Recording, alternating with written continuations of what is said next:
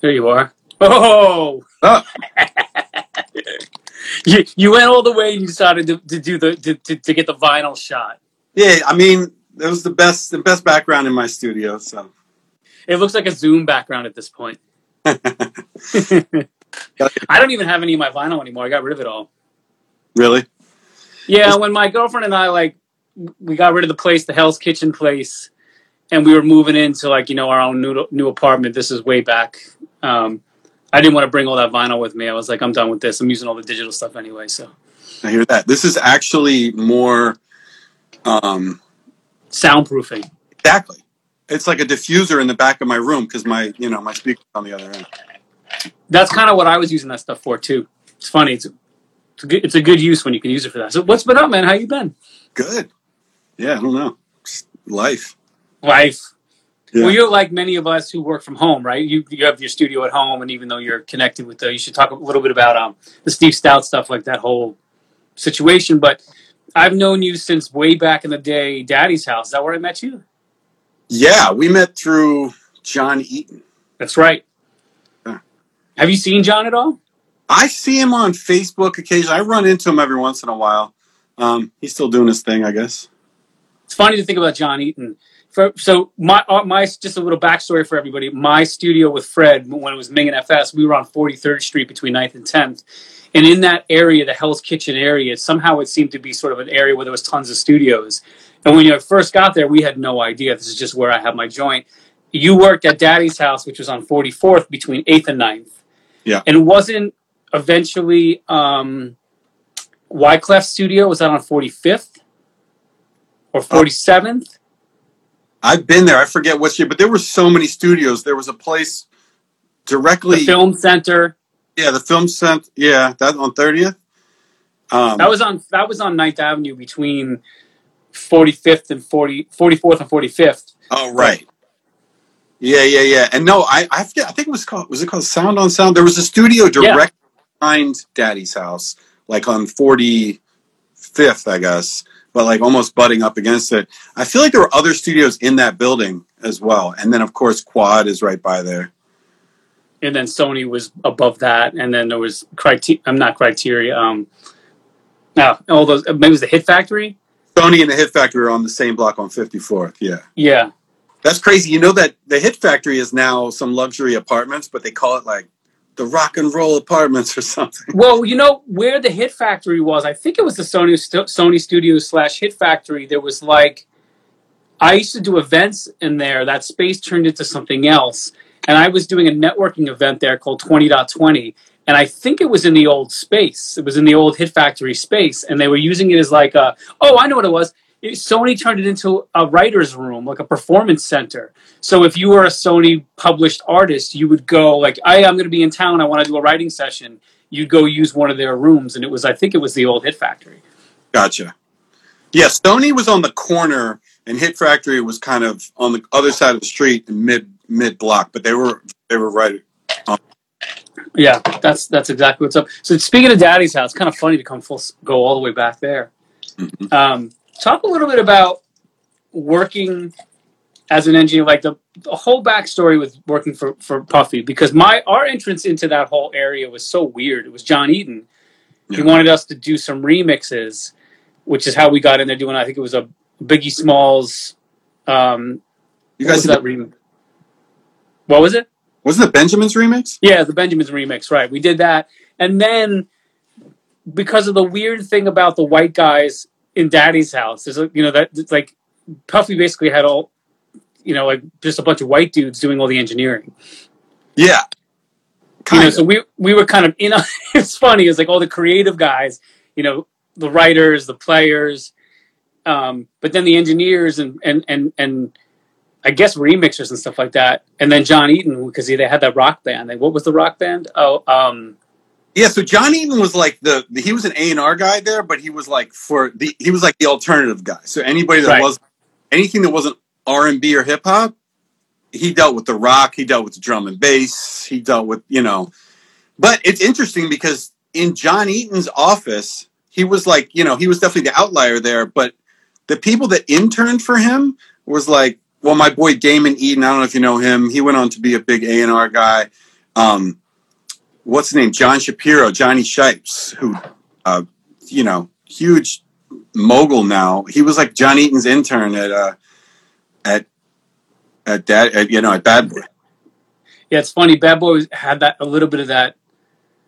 Um, you know, in, in at, at the Apollo when you rub that wooden Yeah, yeah, yeah. thing, Bad Boy was a little bit like that. It was a really weird place. Well, the studio was not the label, but the the studio was just odd right. Because a lot of really nice people. Um, it was just always odd when I was there. I always just never knew like what I was like trying to do my thing and trying to meet people. Yeah, And I remember one time I was in the elevator and it was Puffy. Um, I want to say Mase, but I'm not 100% sure if my memory serves me correctly. And and um, the drummer from uh, uh, from Motley Crue, what's his name? Oh, Tom, Tommy Lee. I mean, I, I I met him there as well. Yeah, So I'm in the elevator with the three of them, and of course, you know, like I'm in there doing work stuff that's related to, to you know Puffy, but I'm not gonna say, "Yo, what's up? I'm working on this, whatever," um, because he's like having a conversation, and Tommy just is like cheesing at me, and he just leans over and he's like, "I'm Tommy." yeah, yeah. He sticks his hand out. He's the nicest dude ever. I'm like, I know you're Tommy Lee, dude. like, saw this sex tape last week. That was right at that time too, because I remember when I saw that Puff walked him through and introduced him to me, and I remember that was the first thing that went through my mind. I was like, "Oh yeah, I just saw that sex tape." Actually, I didn't even think about that. I just thought about how nice he was. Like Motley Crue during their time, I mean, they were basically rock gods, metal gods. You know what I mean? Like if you were into that hair metal thing, Motley Crue wasn't a heavy band, but it was definitely like you know, girls and guys loved Motley Crue, so they were mad famous. And for him to just be in that elevator with these like hip hop moguls, and him as this like wild out there drummer, to be so friendly, I was like, ah, this, I want to be like this guy. This guy's awesome. Yeah, yeah, yeah. Talk a little bit about being at, at Daddy's house because I know you used to tell me these these great stories about how you started ordering, you know, doing the track orders. No, well, so here's my here's my experience with Bad Boy. Really, I never worked for Daddy's House. Um, the only people that really worked at Daddy's House were the assistant engineers and the studio management. You know what I mean? And then, so the way I got involved with Bad Boy, I actually went on tour with Bad Boy though on the first uh, in '98, the um, the No Way Out tour, which was basically right after Biggie died. Puffy had just gotten super famous and he had started rapping, and they also had the whole label. You know what I mean? Like the whole all the the artists. So I went on that tour as a roadie, and yeah, I was like setting up the turntables for Clark Kent and and the stuff for Stevie J. And as soon as I got out there, I they asked me. Stevie J was supposed to run the show. They had ADATs on stage, and he's like, "I'm not." So he's like, "You got to do that." So I've been all the music other than what they were playing over it was coming out of this ADAT rig that I was sitting on the side of the stage watching for cues, you know. Um, and my friend Michael Patterson was making the show tape in the in the studio bus. Sometimes during the first set, he'd be handing me the the, the you know the VHS tapes because it's ADAT I remember. and and I'd have to like have the cue points and program them into the BRC, and then by the time the second set came up, yeah, that that was pretty nerve wracking. But um, but I as a result of that, I met Michael Patterson, and we got to be good friends. And he was like, at the time I was living in LA, and he's like, move to move to New York because I, I mean that's a whole other story, LA.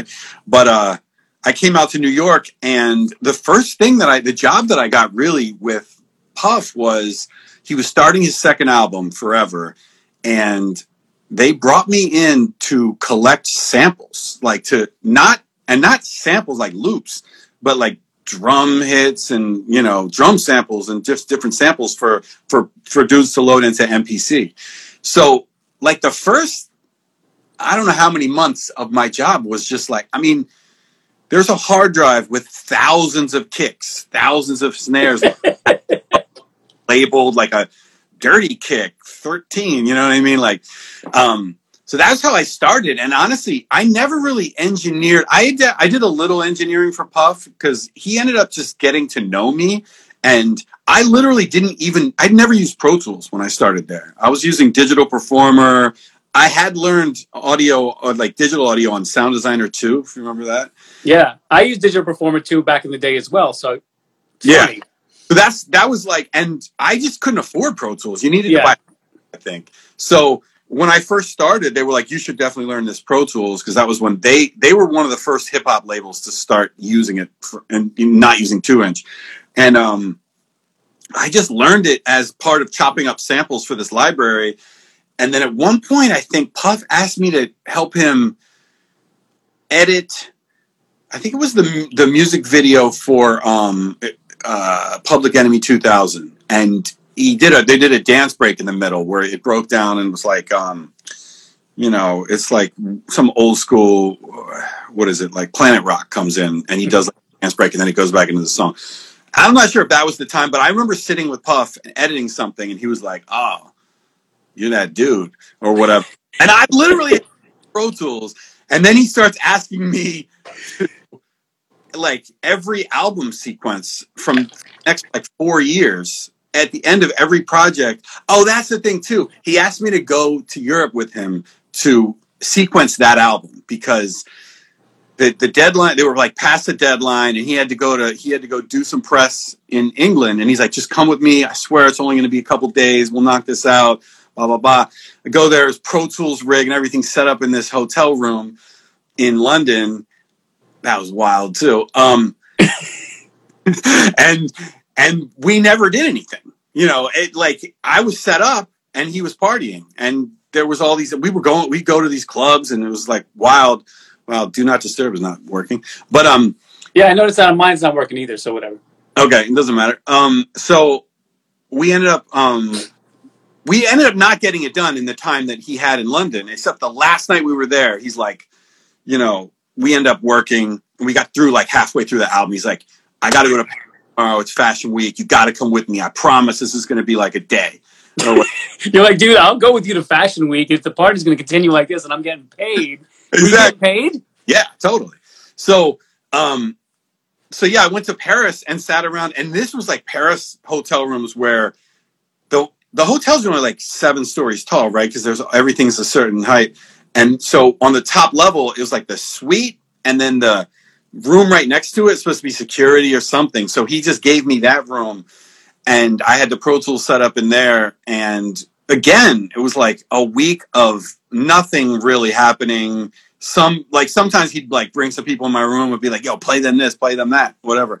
But we we didn't do anything until the last night I was there, and then we sequenced. We finished the album sequence, and I think in the meantime, I was probably building like interludes on my own time when he was out doing whatever he was doing.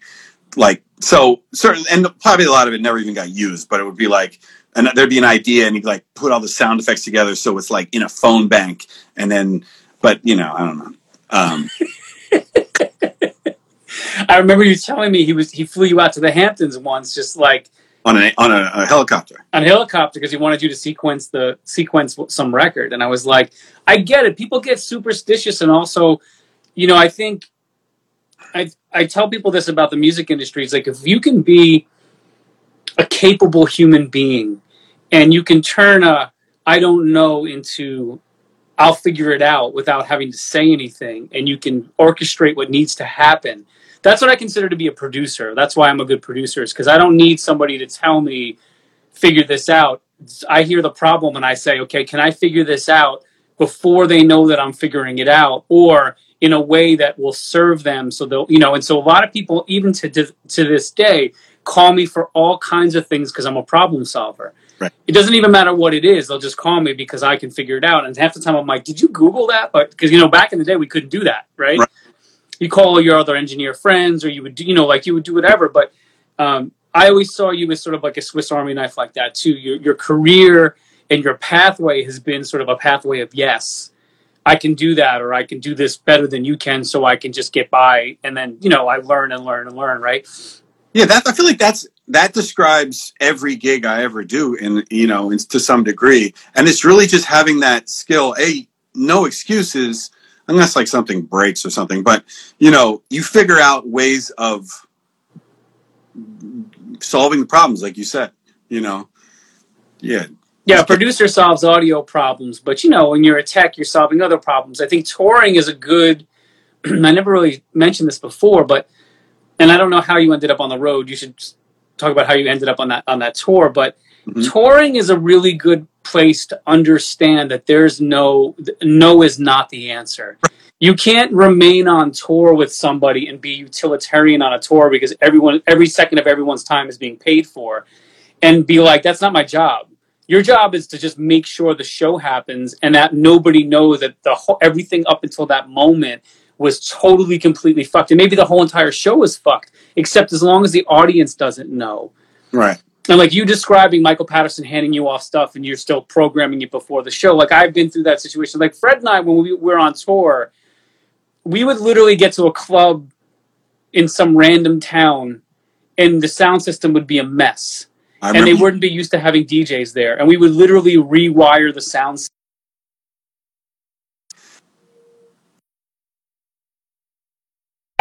Someone, yeah, someone tried to call me there, and I, even though I have Do Not Disturb on, it just I don't know. Um, try to call me during, try to hit me during sound. Um, you know, like we would fix it during sound check, and then you mm-hmm. you you know people would be like, "Why does your set sound so much better? This club never sounds like this." It's like, yeah, because we can't play couldn't play like that. Right. It sounded like death. We do a sound check. It was like, this is horrible. We have to fix this. Wow. You know, the and, fact and, that, that is says a lot. That you could figure that you could you knew what to do because I. It's weird. I've actually run sound on certain shows, and we can. I don't know if we want to talk about Prince, but like, yeah, no, I hundred percent want to talk about Prince because I also I, I think about Prince the other day. I was like, what what would he be doing during quarantine? And because he required so many people to be available for him at, at, the drop of a dime. What would this mean for him? But let's get back to that in a second. Yeah. No, but I, I've run sound at shows before, and it's like I really don't know what I'm doing in that realm. Like something starts feeding back, like I know I would turn it down, but like the, the like the EQing for feedback for monitors and all that stuff. Like there's so much that goes into all that. Um, yeah, I feel, and, and to go back to what you said about being a Swiss Army knife, I feel like I can figure out how to solve problems in so many different ways. But like, if you really get down to it, like an engineer, like a recording engineer, I don't really know the SSL in and out like that. Like, I don't. I'm. I definitely don't know live sound, and I've done it though because 100. percent I've done live sound as well, and I've also. I recently did a rock EP where I was in a room tracking drums and they had a, you know, there was a console in there and I hired Mario McNulty to be the engineer because I was like, I can use the console, but I don't want to be in there sweating as the producer. Like I don't want to have to be like I don't know the console well enough to be as good as I am as a producer. So so I brought him in to be the engineer and he you know because he works on that's what he works on every day. Right. And there's you know like when you work on something enough you you you know, it becomes second nature. You're not looking for the button. You're not looking for the right. That's what you want to do in a professional setting. But, you know, what you just said about if something starts feeding back and you pull the fader down, there are many people who just back away from the console and be like, I don't know what's going on. I can't fix it. Or you push that one button that starts it to feedback and you don't know how to, like, you know, you put something into input, it starts feeding back, and you hit the space bar and it starts playing, and you can't stop it, so it just keeps going. Yeah, yeah, but you just you know like some some people wouldn't stop. And actually, that is the way that you, you deal with feedback. Is you pull the fader down first so that it stops feeding back, and then you what's happening is that that frequency is resonating through the system and getting picked up by the microphone. So you you've got to dial that frequency back, and you got to do it carefully so that you don't make it sound like whatever. But that's when you bring out a microphone in monitors, what you're doing is you're sweeping the microphone in front of the monitors to find out what frequencies are going to cause feedback. And then you use a notch filter or a parametric EQ to push down those frequencies. That's all you're doing. It's not like rocket science. It just takes time and patience. And if you don't know that, like yeah, and you have to like I watch these dudes in Japan at Budokan ring out the monitors, and they're like, it's totally they're not like check one two. They go over there, they're like, ooh, ooh, ooh ooh, ooh, and they find these frequencies doing that, and then they're and they know where they one, are on the. One thing that I can say is, as a touring musician or anybody who's ever traveled to Japan, playing in Japan was the most unbelievable experience because people take their jobs so seriously. Let me tell you this. I'll digress real quick. We're playing uh, Mount Fuji. We get to Mount Fuji. We're on this deep concentration tour. The guys set up our. We set up our equipment. There's a bunch of dudes watching us, and like with Ming and FS, it was very particular because we were playing with four decks, going into a mixer. We had two mixers in between the decks. We were playing live bass and guitar. There was a whole rig, and we didn't expect. I mean, it was like our own cut and paste rig. No one was touring like that. Right. It wasn't like guitar, bass, drums, whatever, or just one set of turntables. We set up. They do the sound check. It's great. Everyone's very, very nice to us. And then they come in and they kind of usher us away. And we're like looking at them like, what the fuck are you doing? And they start taking it apart. And we're like, what the fuck? We just spent all this time, you know, sound checking and putting all the shit together. They take everything apart. They tape, they mark everything on the stage they break it down, and when we come back to play, it's perfect. Wow. Well, I now, tell you, no one does that. No one breaks down your gear for you and resets it up before, unless you've been on tour with a with a team that's done this practice many. They were so on point, professional. I was like, this is why things in Japan are the way that they are because people take the simplest job, if it's even if it's serving tea on a train, they take it very seriously and they do it with respect, and everyone respects them doing it. Americans could really learn something about that part of like everybody has a place to play in society. No one's lower than someone else, and that was an amazing aspect of Japan where we are like, holy cow, they I can't believe they just reset up our gear with tape and you know. Yeah. Wait, Americans need to learn about respect. What? no, when I was at Budokan, we had like multiple nights in a row. I was there with Prince in '96, I believe, and uh, we set up and like all the equipment's on stage, and his two symbol guitars, his bass, and his hollow body are sitting there in front of his Marshall or in front of his stacks. They put I, I don't know it was one or two armed guards just sitting there next to his guitars the entire night, overnight. Yeah, they, they weren't going to take a chance. Yeah, I don't know why. What I'm, ta- I'm ta- that's what I'm talking about. It's like on another level of. It's like they're thinking beyond you know, we would be like, ah, it's their problem. Right. They're thinking we could never have this happen. Right. This could never happen. Yeah. yeah. Which is an amazing mentality. So you're at daddy's house. You become his basically I don't know how many albums did you order for them? Sequence. Sequence um a lot. Like everything from the Forever album, which I think was 90 no. 2000, I guess. Do you get any uh, platinum plaques for sequencing an album? I, I could have got it. I could. I mean, I have I do scratching on on those albums too. So yeah, and pro drum programming, and I did. I produced the intro to one of the the for the G Dep album. I could have got some plaques. I think back. I don't know. Like I fucked up and let that go. That time go. Um, I really wish I had a plaque for the uh, Notorious K.I.M. album, Lil Kim. I did I did a bong hit on one of the songs. Oh, did you? But I also did scratching on two of the songs. That's like some Blessed Nation shit right there. Bong hit on Lil Kim's album. It says it says uh, sound effects, I think, but I know that's me. Yeah, they always call it sound effects. Yeah, that's uh, funny. But no, I never got any plaques. I should have. I, I mean, I, I did a beat on a Method Man album that went gold. I should, and I never got a plaque. I don't know if they even made plaques because they probably saw that as like a failure. Because remember at that at that point in the early 2000s, like if you went gold and you were a platinum artist, you didn't make it. You're getting dropped. I mean, I think that in hip hop, which was a little bit different than let's say the rock stuff, and, and also because it was at Daddy's house. In Daddy's house, there was a lot of, um, well, there was crews and there was a lot of people around, and you never, no one was ever like. I think Michael was probably Michael Patterson was probably he, Puffy would be like, "Who played on this record?" Like you know, like you know, the engineers knew more than I think everybody knew who exactly got credits on everything. And I think because there was so many people around. What's that? I think because there was so many people around and you were part of the sauce that they just didn't credit you because you would have got a plaque if you were a part of the liner notes. Edited on everything. I mean, so go, go go get your plaques then. What's up?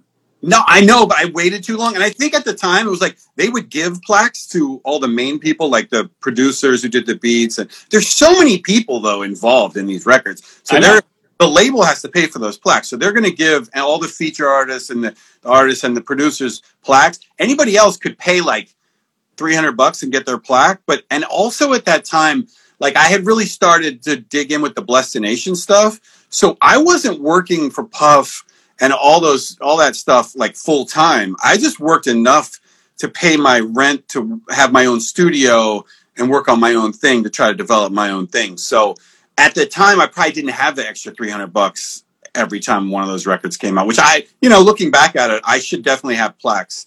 Some of those records, even at the time, because I kind of had an attitude similar to like you guys, like, oh, this is commercial, whatever.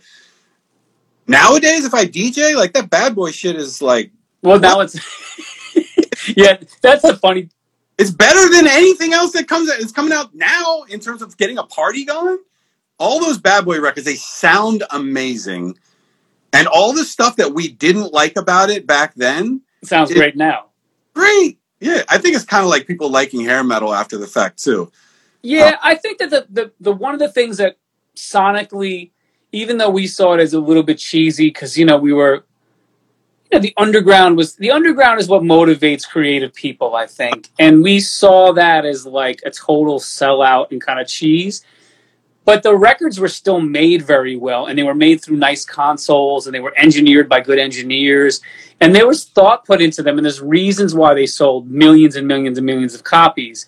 We just i think as artistic people saw them as cheese or shit sandwiches but the reality is is as you and we were also young and so when you're younger i think you look at music as like this pure there's like levels of purity but what you don't realize is that music is just supposed to make you feel something, whether it's good, bad, p- pretty, ugly, or whatever. And when you get older and your perspective changes in, in, in the terms of like, you're more accepting of all kinds of different things because you know life is more like that.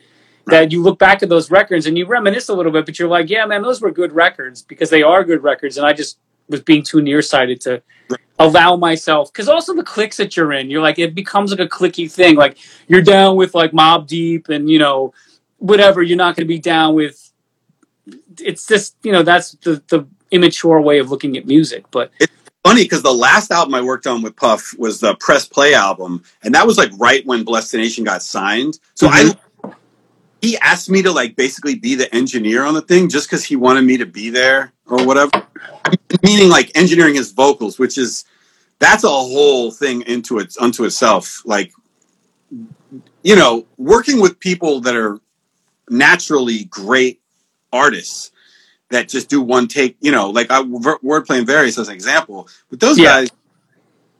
Two, three takes maximum. Like anything beyond that, it's not going to be good anyway. But then you got an artist like Puff, where the the rhymes are written, and they're sometimes done by committee and sometimes there's 30 people in the room giving comments or whatever but anyway um the the, the press play album he was having Pharoahe Monch, Mos Def, Black Thought, Talib Kweli write his lyrics. And it was like it was like what exactly what you're talking about because it's funny listening to podcasts now and hearing the stories of back then of like yeah.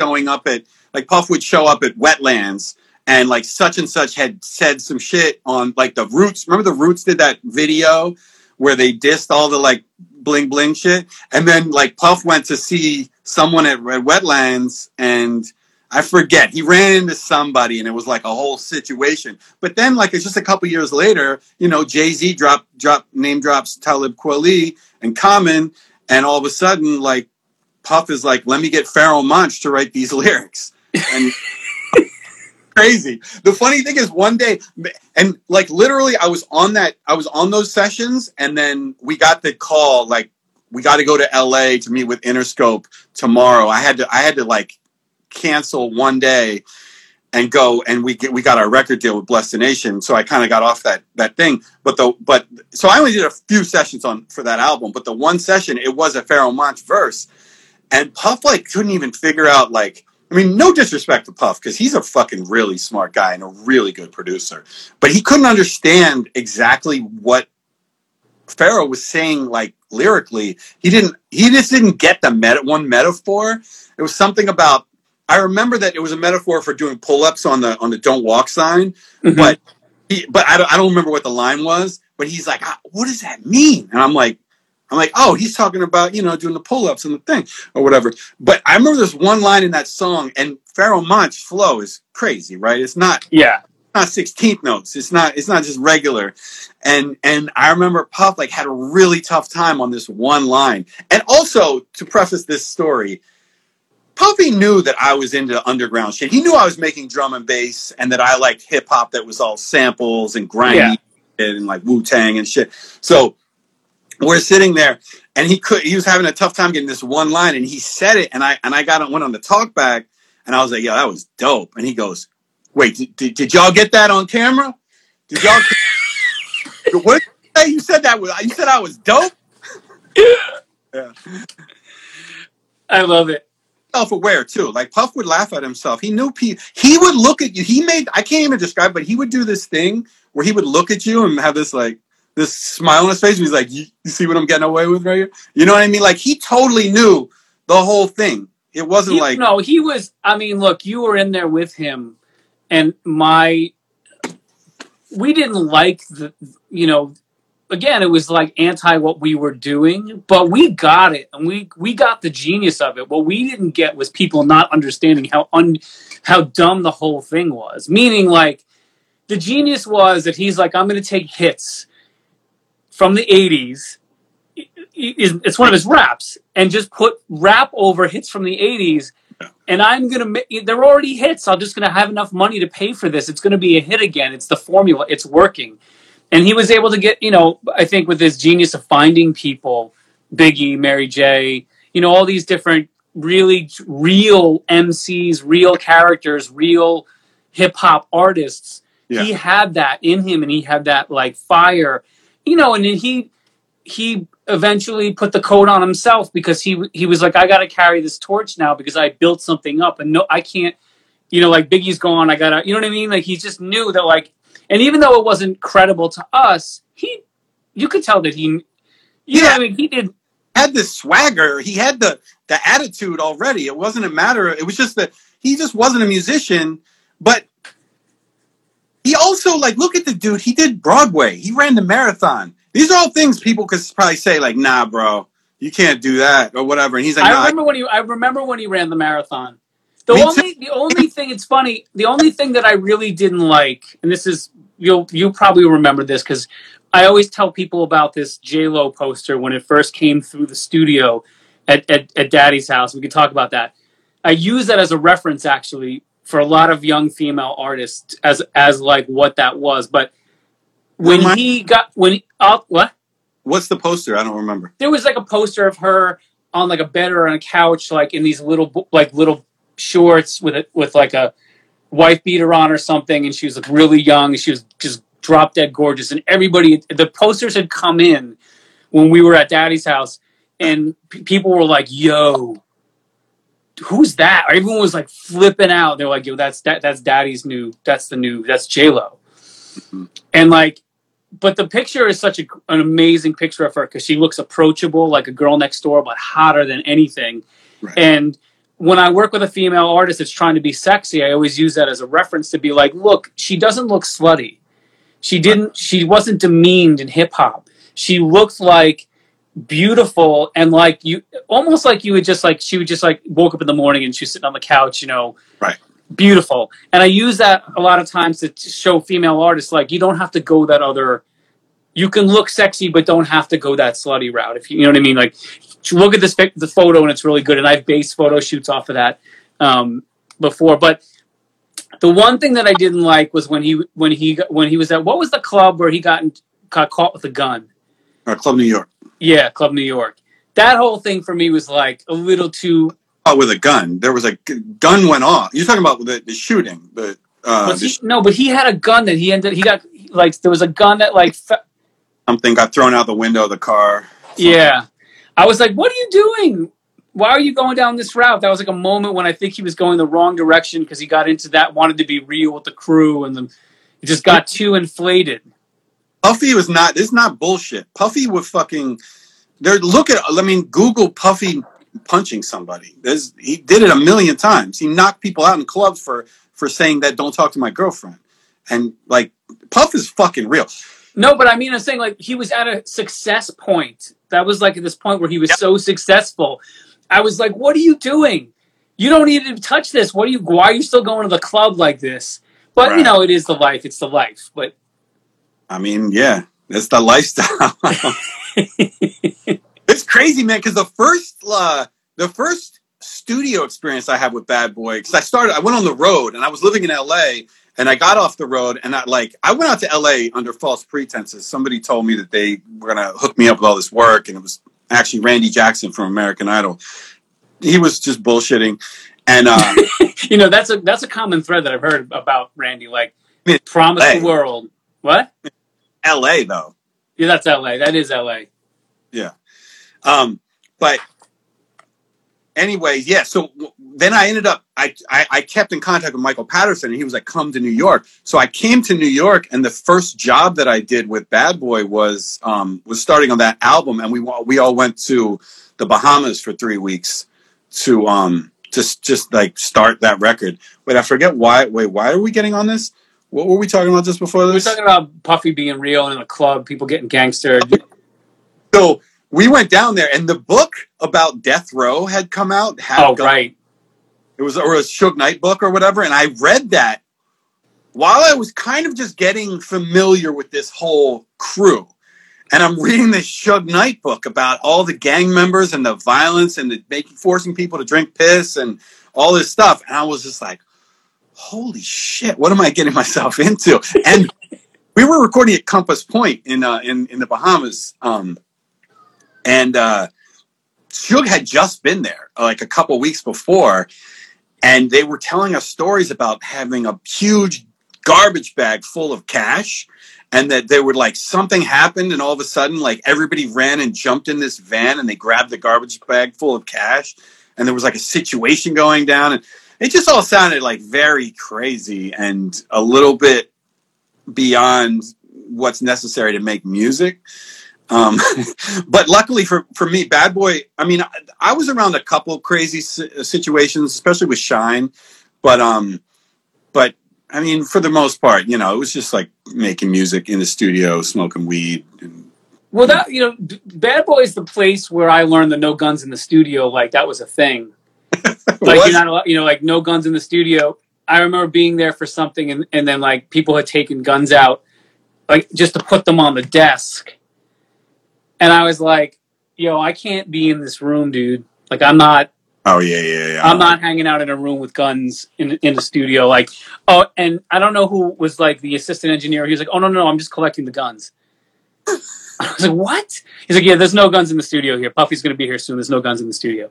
Wow. And he took like three or four, you know, probably like nine millimeter or whatever, you know, automatic, like semi-automatic handguns and put them in a bag and, and brought them back to the front desk and put them.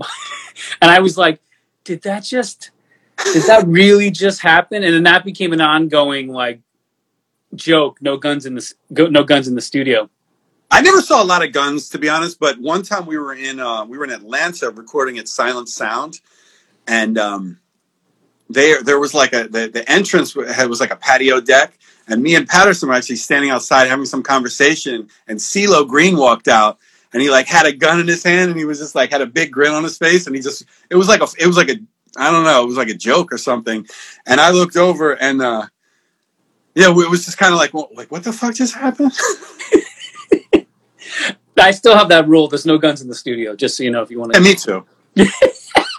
So wait you you you where were you in you before LA were you in Minneapolis? Is that we yeah totally I was in I I mean I grew up in Pennsylvania and I I lived in Minneapolis from like 19 till 24 or 5 or something. Yeah.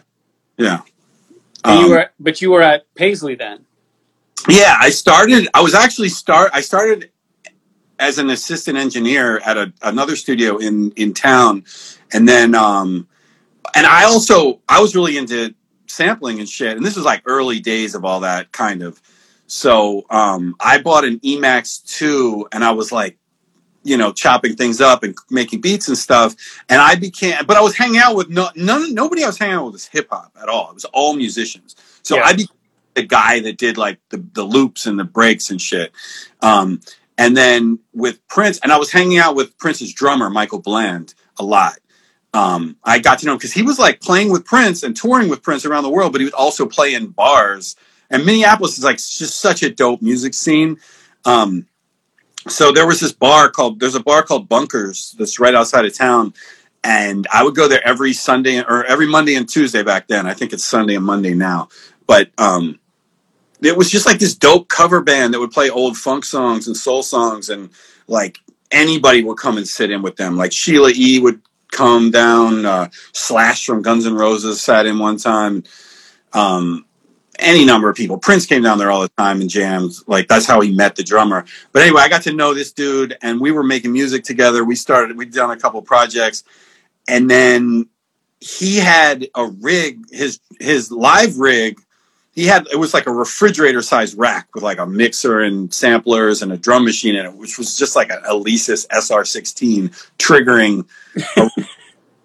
um, and the guy who was running that had moved on or whatever. So this this drummer was like, "Can you come out to Paisley and load some stuff? Like learn my rig and load these new songs." Because basically, how they would do it was, anytime they that Prince had a new song that he wanted to perform live, if it was, I mean, if it was a live band song, they would just play it.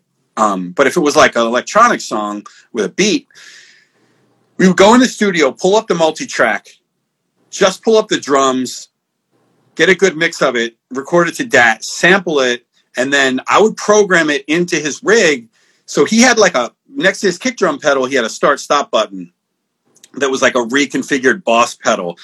And that and we had it was like old school MIDI stuff. So we had to have boxes like custom made that this box changes program change information into some other sort of information so we can change the drum machine to the right pattern. So he would he had an M, a lexicon MRC by him with a list of 50 song titles and he'd push like 23 enter and it would load like Days of Wild or whatever. So it would load the samples in the drum machine, the samples in the sampler, the drum machine would go to the pattern. And there was a thing too where if you did when you turned the rig on, you had to hold down this one pedal that was gaff taped to the because if you didn't do that, it wouldn't loop. You know what I mean? And you'd have to restart the whole system or whatever. So yeah, it was like crazy. You could do all this in a laptop or like probably some little time, like a phone now.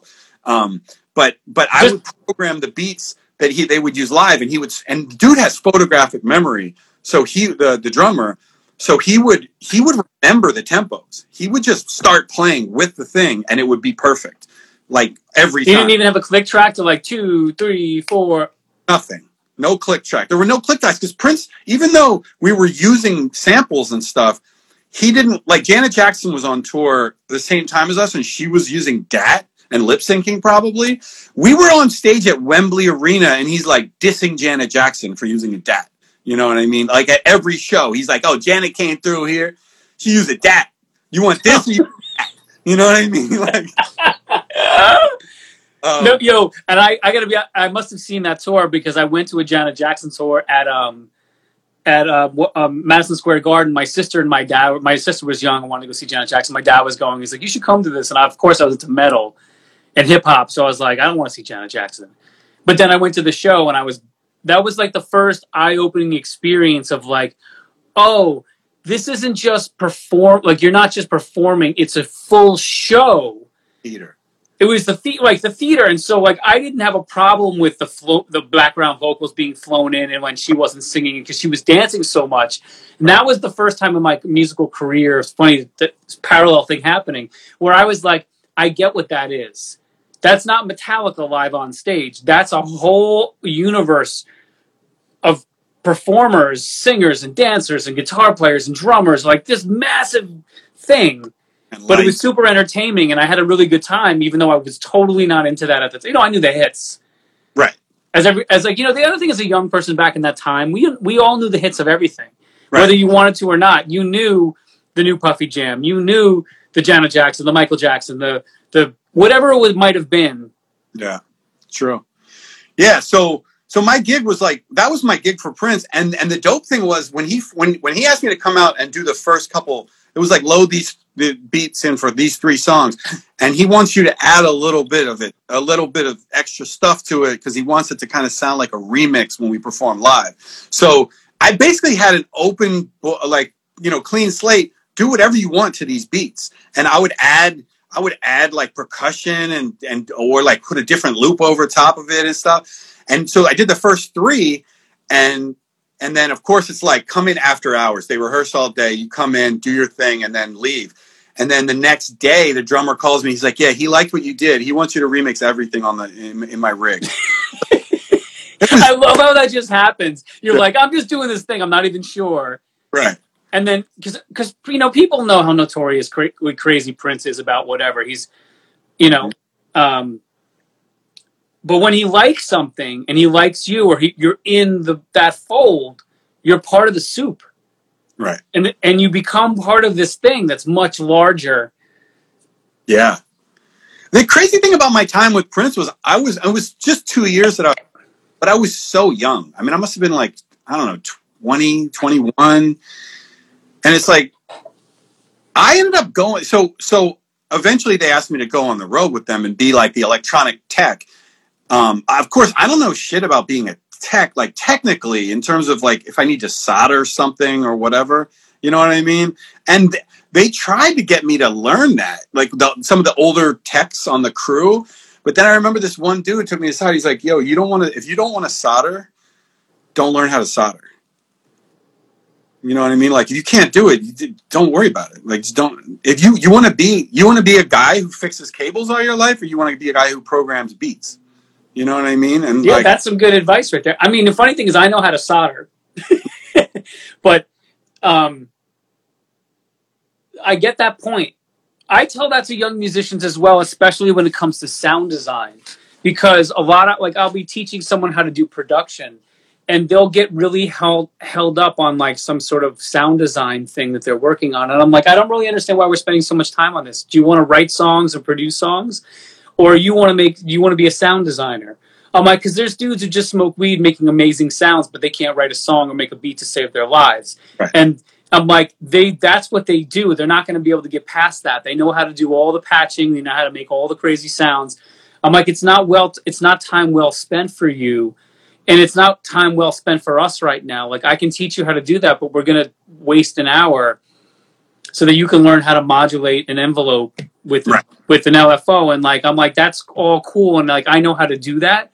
But I also have a rule about that stuff. Is like find the sound that sounds almost like what you want before you start trying to bend it into. Right. You know, like I look at sound sound design, sound manipulation as like glass blowing. You can only go so far with it before it cracks, or it's just like turns into mush. Right. So you might as well start with something that has the form that you already want. And that's kind of like the same thing. I mean, I know how to do all the, the electronic stuff because I studied that in college, but that's a whole other. I always wanted to be a record producer, so like I kind of jettisoned that. Right. Yeah. You know. So you're on the road. You're you're Prince's Sound Tech. You're you're doing you're you're you're so basically doing programming. The first tour, I was just in charge of that electronic stuff, and I was sit by the rig on the side of the stage, and that was the whole thing. But then we go back to Paisley, and so by the way, the way Prince was working at that time period, he had a he had a band on on payroll, you know, full all year round, and we would rehearse for like a year and then go out on tour for like a week and a half, and then go back and just start rehearsing again. Um, so that's how the band was so tight, and they'd rehearse a million songs so they could do all his after shows and like jam forever. But then when we went back to Minneapolis after that first tour, all of a sudden then I'm kind of part of the crew.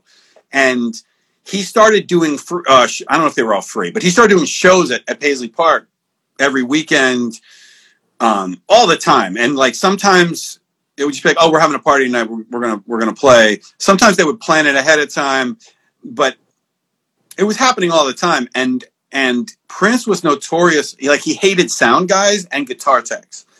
Or he, but I think everybody hates those people. Probably. I feel like the guitar thing was kind of like "Don't touch my guitar" sort of vibes. Uh, the sound thing was definitely like he he could hear really well too. he did not like to be performing a song and tell and to be and could tell that somebody's EQing his vocal in the house. You know what I mean? He's like, yeah. hear changes happening while I'm performing. Cause now I'm thinking about the fucking sound. Like, let me not deal with that. But um, so he was always firing sound guys, and I was the one guy on the backline crew that was had studio experience. So I knew how consoles worked and I just started mixing those shows. So there's all there's a bunch of bootlegs from '95, and my name, my my real name's Mark. There's a bunch of bootlegs from '95 where he's like, "Mark, turn up the drums," and shit. See, that's your other claim to fame. You smoke bong, smoked a bong on a Lil' Kim record, and, and you're in the and you're in the Prince live tapes. I'm also he put me in a music video too for on a it was like a VH1 special where he did this song Days of Wild. It was like one of his rap songs at that time period. And I used to sit there at the at the board mixing, and I would like always just be bobbing my head, like getting into it, EQing or not, you know, not really changing a lot. But I was also the the reason he liked having me out there was because I'd been around. I knew when the guitar solos were coming up. Right. I knew, and I just knew. I don't know. He's. I guess he just thought I knew what I was doing or whatever. But yeah, I would. I would. I would ride his guitar or whatever. Um, but I would sit there and bob my head, and and and the console at one point was right next to the stage where like a, a monitor desk would be. It was also running. It was running monitor and front of house. But but one time I was sitting there and I was like, I was just bobbing my head. The band is jam, and I look up there and I don't see him anywhere. And then I'm like, I feel this presence, and I look next to me, and there's Prince, like in sync with me, like just bobbing his head with me with like a with like a um lollipop, and he looked. I look over at him and I'm like, do I stop? And then, no, I didn't say that. But I'll be like, I know, I know. I, stop. I look over and, and, he, and he, he looks over and he just, just like gives me a thumbs up, goes back on stage or whatever. And then like the next week or so, or I don't know, sometime shortly after, we shot this music video for the song Days of Wild. It was a live performance. And they were doing, they, they shot the, the main shots at a show, but then they did pickup shots the next day. So he called me and the, the drum tech, Magoo, up on stage and um, he just wanted us to stand over there like between two of the musicians and just bob our heads. I mean, all of a sudden you got like a full on film crew like shooting on film or whatever. and Prince standing there watching me and I gotta bob my head on like that was wild too. But um he, he didn't bring he didn't bring you a plate of pancakes, did he? No, we weren't like that. But uh, no, but you know what? Everything you're like I know from being on the road with like having people being on the road with you when they're into it and they're losing themselves into the performance and they're part of what's going on you be that becomes part of your like you probably at that moment touched him in a way was like he's in here with me. Yeah. This is working. This dude doesn't have to be bobbing his head. He doesn't get he doesn't have to give a shit. I can just hire him like anybody else and fire him the next week. You're in there having a good time you're you're fine. You know, you're paying attention. You're in the jam with the dude. The reason why you know where the guitar solos are, it's because you're listening and paying attention. Right. There's nothing worse than an engineer who's not paying attention to what's going on or doesn't know like this is where Prince is going to go into his rap about this, whatever, blah blah blah blah blah, and I should change X, Y, and Z. And the light, like you know, like the lighting guy, good lighting people will start to follow the performance, even though you rehearse something. They start right. to key into these things depending on the size of the space, right? And you're that yeah. kind of guy. You're a thoughtful producer, th- you know, you're interested in what you're doing. You're not doing something because it's boring, right? So that doesn't surprise me at all, to be honest with you. Yeah, I no, just like the vision of you and Prince hanging out. He's got a lollipop in his mouth. I know that we're getting close to the end of the time, but I feel like that what you just described that could be said for everything I've done. I mean, not everything, but most of the big jobs I've had in my life, I'm into it. You know, the puffy stuff yeah, the music wasn't exactly the kind of hip hop I was listening to at the time, but there was there still was Black Rob. You know what I mean? There it was there was still the ghost of Biggie was still around. We were still sampling Biggie, and actually, I worked on the posthumous uh, Born Again album. I did some cuts on that. Um, yeah, so I mean, I, I and and now my job now, which is in advertising, and I'm editing video and also doing music stuff the same thing, man. I'm not doing Charmin commercials. You know, we're working on like brands that I fuck with, um, and everything I'm working on right now. Well, the stuff I worked on the last two weeks is like so Black Lives Matter. I can't even believe that we're talking to brands about using this content. Like it's it's not it's not middle of the road content. It's very cutting edge, pushing the envelope. The music is always, you know, cutting edge and has to be dope. Um, yeah. So, I mean, I feel like I'm super lucky to be able to do all to, to you know, work with people like Puff and Prince, but also like, you know, I work on a like a Bud. I worked on the Made in America Music Festival. I helped I was part of the team that helped launch that whole thing, you know, with Jay Z and Budweiser.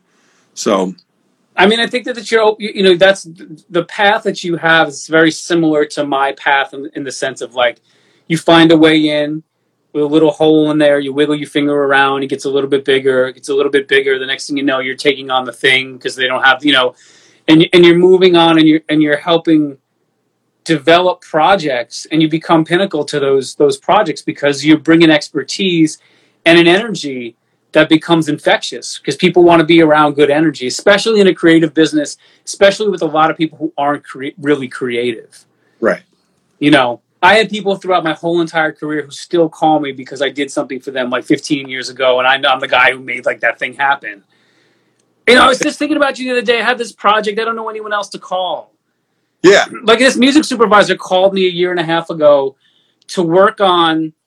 They had hired. He was working on a TV show um, called Break Karate, and they had hired uh, some some really hip producers to do the soundtrack, and it was basically like an '80s and '90s hip hop soundtrack. The idea was like different genres of music battling hip hop, original hip hop, and it was like an like a VH1 MTV type show where the guys would like yacht rock would battle hip hop, and then you know like disco would battle hip hop, and there would be these dance break offs, whatever. Anyway, they had hired somebody to do the music, and it just didn't.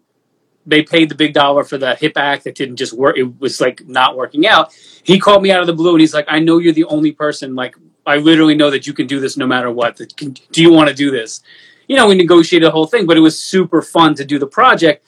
And I basically, I used the the Roland um, Cloud Library and you know only and I just limited all of my instruments to the to the Roland Cloud. I was like, I'm only going to use 808, 909, you know, Juno 106, like all the stuff from back in the day. I was like, if I just use only this stuff, it's going to sound like the you know all the stuff that we were supposed to do. And I would go, I went through each thing, like you know, the stuff that sounded like Stetsasonic and um, you know, Be- uh, Beastie Boys and Wu Tang, and you know, I would do like five songs that sounded like this and five songs that sounded like this. All right, we have two minutes left.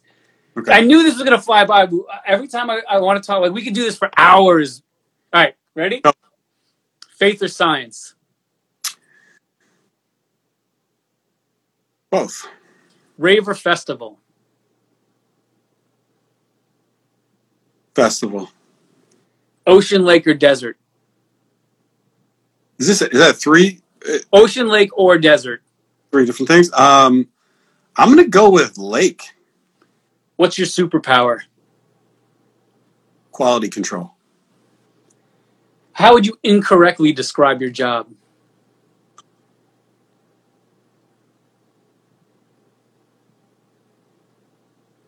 Um, he's just a video editor.